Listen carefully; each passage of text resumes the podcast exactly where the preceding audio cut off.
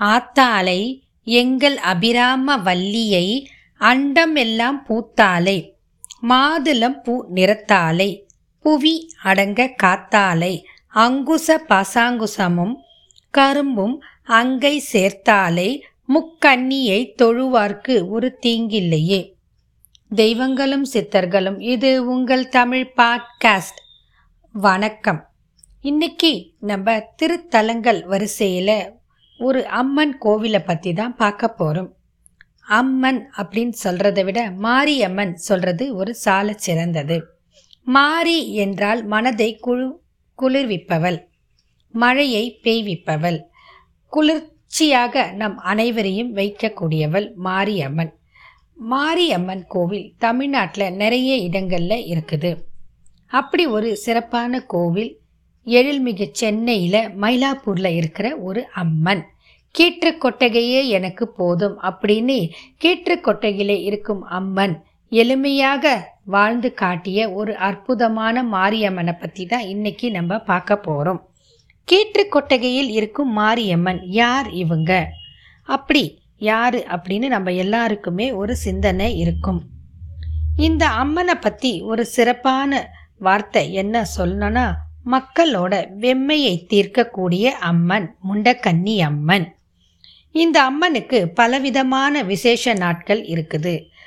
குறிப்பாக சொல்லணும்னா ஒவ்வொரு வாரமும் செவ்வாய் வெள்ளி ஞாயிறு மூன்று நாளும் அம்பாலை தேடி நிறைய பெண்கள் கூட்டம் அலையலையாக வந்து குவியும்.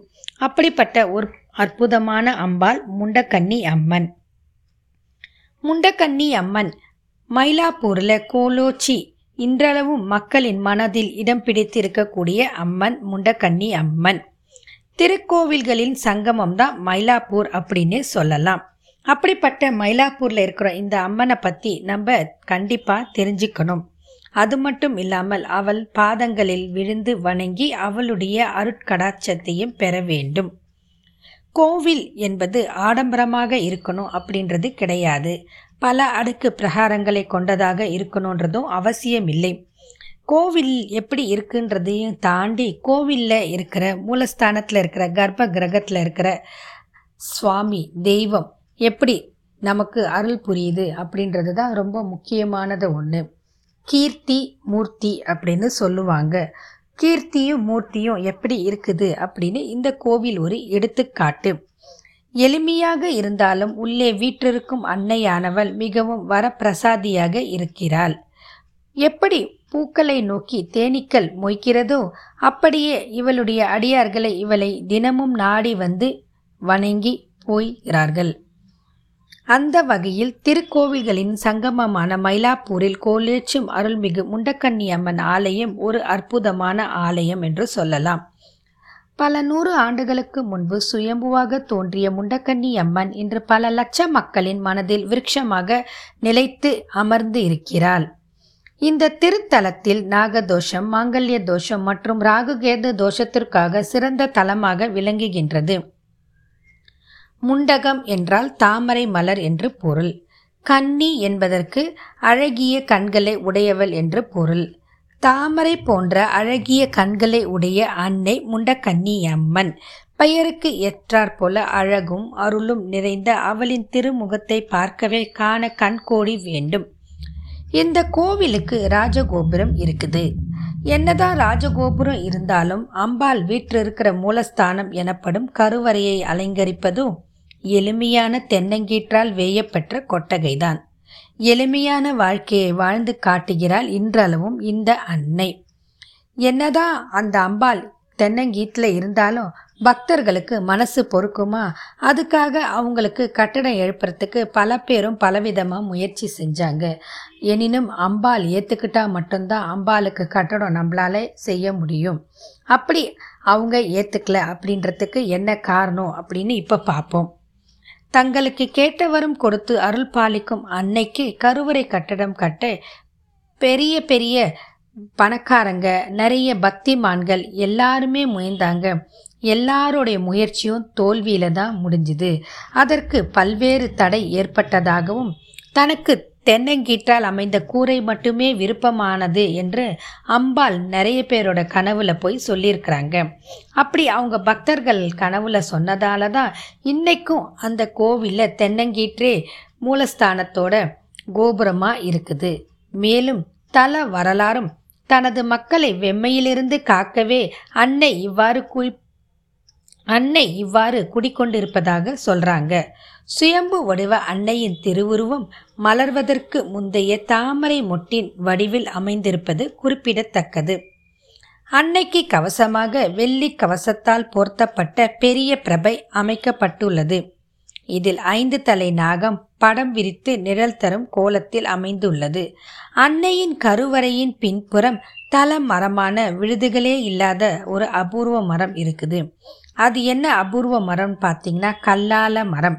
இந்த அபூர்வ கல்லால மரம் தான் இந்த அம்பாலோட தல விருட்ச மரமாக இருக்குது. அதனுடன் சேர்ந்து புற்றுடன் மூன்றடி உயர கல் நாகமும் அமைந்துள்ளது. புற்றில் வாழும் நாகம் இன்றளவும் நாள்தோறும் இறைவில் அன்னையை சென்று வணங்கி வழிபட்டு வருவதாக சொல்கிறார்கள். இது இந்த கோவிலின் ஒரு ஐதீகம். நாகம் இவளை வழிபடுவதால் நாகதோஷம் மற்றும் மாங்கல்ய தோஷம் உள்ளவர்களுக்கு இவள் கண்கண்ட தெய்வமாக விளங்குகிறாள். அன்னையின் வலது புறம் மிகப்பெரிய அரச மரமும் அதன் அடியில் நாக கன்னிகளும் உள்ளார்கள். மேலும் இந்த நாக கன்னிகளுக்கு சிறப்பான பூஜைகள் நடைபெறுகிறது. குறிப்பாக நாக சதுர்த்தி நாக பஞ்சமி நாட்களில் இங்கு பெண்களின் கூட்டம் அலையென வந்து குவியும். அப்படி அலைமோதும் கூட்டத்தில் பார்ப்பதற்கே ஆனந்தமாகவும் அதிசயமாகவும் இருக்கும். நாக கன்னிகளுக்கு அன்று பாலாபிஷேகமும் தீப தூப ஆராதனைகளும் மேலும் விசேஷமான பூஜைகளும் சிறப்பாக நடைபெறும். இந்த கோவிலின் விசேஷமே அன்னைக்கு காலையில் தொடங்கி நண்பகல் வரையே தொடர்ந்து பலவிதமான அபிஷேகங்கள். குறிப்பாக பால் தயிர் இளநீர் தேன் பஞ்சாமிர்தம் எலுமிச்சை சந்தனம் பன்னீர் என பல்வேறு விதமான அபிஷேகங்கள் சிறப்பாக நடைபெறுகின்றன. அன்னையின் அலங்காரத்தின் போது அவளது திருமுகத்தில் பெரிய மஞ்சள் உருண்டையை தட்டையாக பதிய வைத்து அதிலே தாமரை மலர் போன்ற கண்மலர் நாசி அதரம் வைத்து பூமாலை சாத்தி அர்ச்சனை செய்து தீபாரதனை காட்டுகிறார்கள். இதை பார்ப்பதற்கே மிகவும் அற்புதமாக அழகாக இருக்கும். அன்னையின் இடதுபுறம் உற்சவர் சன்னதி உள்ளது. மேலும் சப்த கண்ணீர்களான மகேஸ்வரி வைஷ்ணவி பிராமி கௌமாரி இந்திராணி ஷாமுண்டி வராகி ஆகியோர் உற்சவர் சந்நிதியின் இடதுபுறம் விற்றிருக்கின்றார்கள். இந்த சப்த கன்னிகளை வணங்கி வளங்கள் பல பெற்று செல்கிறார்கள் மக்கள். மேலும் இங்கு அம்மை நோய் கண் நோய் தீராத பிணிகள் திருமணத்தடை கல்வி தடை மக்கட்பேறு வீடு வாகன யோகங்கள் என யார் எது கேட்டாலும் வேண்டியதை வேண்டியவாறு வாரி கொடுக்கும் கற்பகத்தரு இந்த அன்னை. வருடந்தோறும் இந்த அம்பாளுக்கு சித்திரை புத்தாண்டு பிறப்பன்று நூற்றி எட்டு விளக்கு பூஜை சிறப்பாக நடைபெறுகிறது. மேலும் சித்ரா பௌர்ணமி அன்னைக்கு ஆயிரத்தெட்டு பால்குட பெருவிழாவும் அம்மனுக்கு வெகு விமர்சையாக நடத்தப்படுகிறது. மேலும் அம்பாளுக்கு உரிய மாதமான ஆடி மாதத்தில் ஆடிப்பூர திருவிழா ஆயிரத்தெட்டு கூடையில் பூச்சொரிதல் விழா மேலும் விஜயதசமி மா அன்று அம்பாளுக்கு சிறப்பாக பூஜைகள் நடைபெறுகிறது. அது மட்டும் இல்லாமல் வெள்ளி மா வெள்ளிக்கிழமைகளிலும் சிறப்பான உற்சவம் நடைபெறுகிறது. மேலும் இந்த ஐந்து நாட்களில் மட்டும் அல்லாமல் மற்ற வெள்ளிக்கிழமைகளிலும் சிறப்பான பூஜைகள் நடைபெறுகிறது. மேலும் முக்கியமான திருவிழா நாட்களில் அன்னை வெள்ளி சிம்ம வாகனத்தில் வீதி உலா வருவதை கண்டு கழிக்கலாம் இந்த அம்பாளின் திருக்கோவில் தினமும் காலை ஆறு மணி முதல் நண்பகல் பனிரெண்டு மணி வரையிலும் மாலை நான்கு மணி முதல் இரவு ஒன்பது மணி வரையிலும் கோவில் நடை திறந்திருக்கும் நேரம். இந்த நேரத்தில் நாம் அம்பாளை சென்று கண்ணார கண்டு வழிபட்டு அவளின் கடைக்கண் பார்வையை பெற்று வாழ்க்கையில் வளங்கள் பல பெற வேண்டும் என்று கூறுகிறேன்.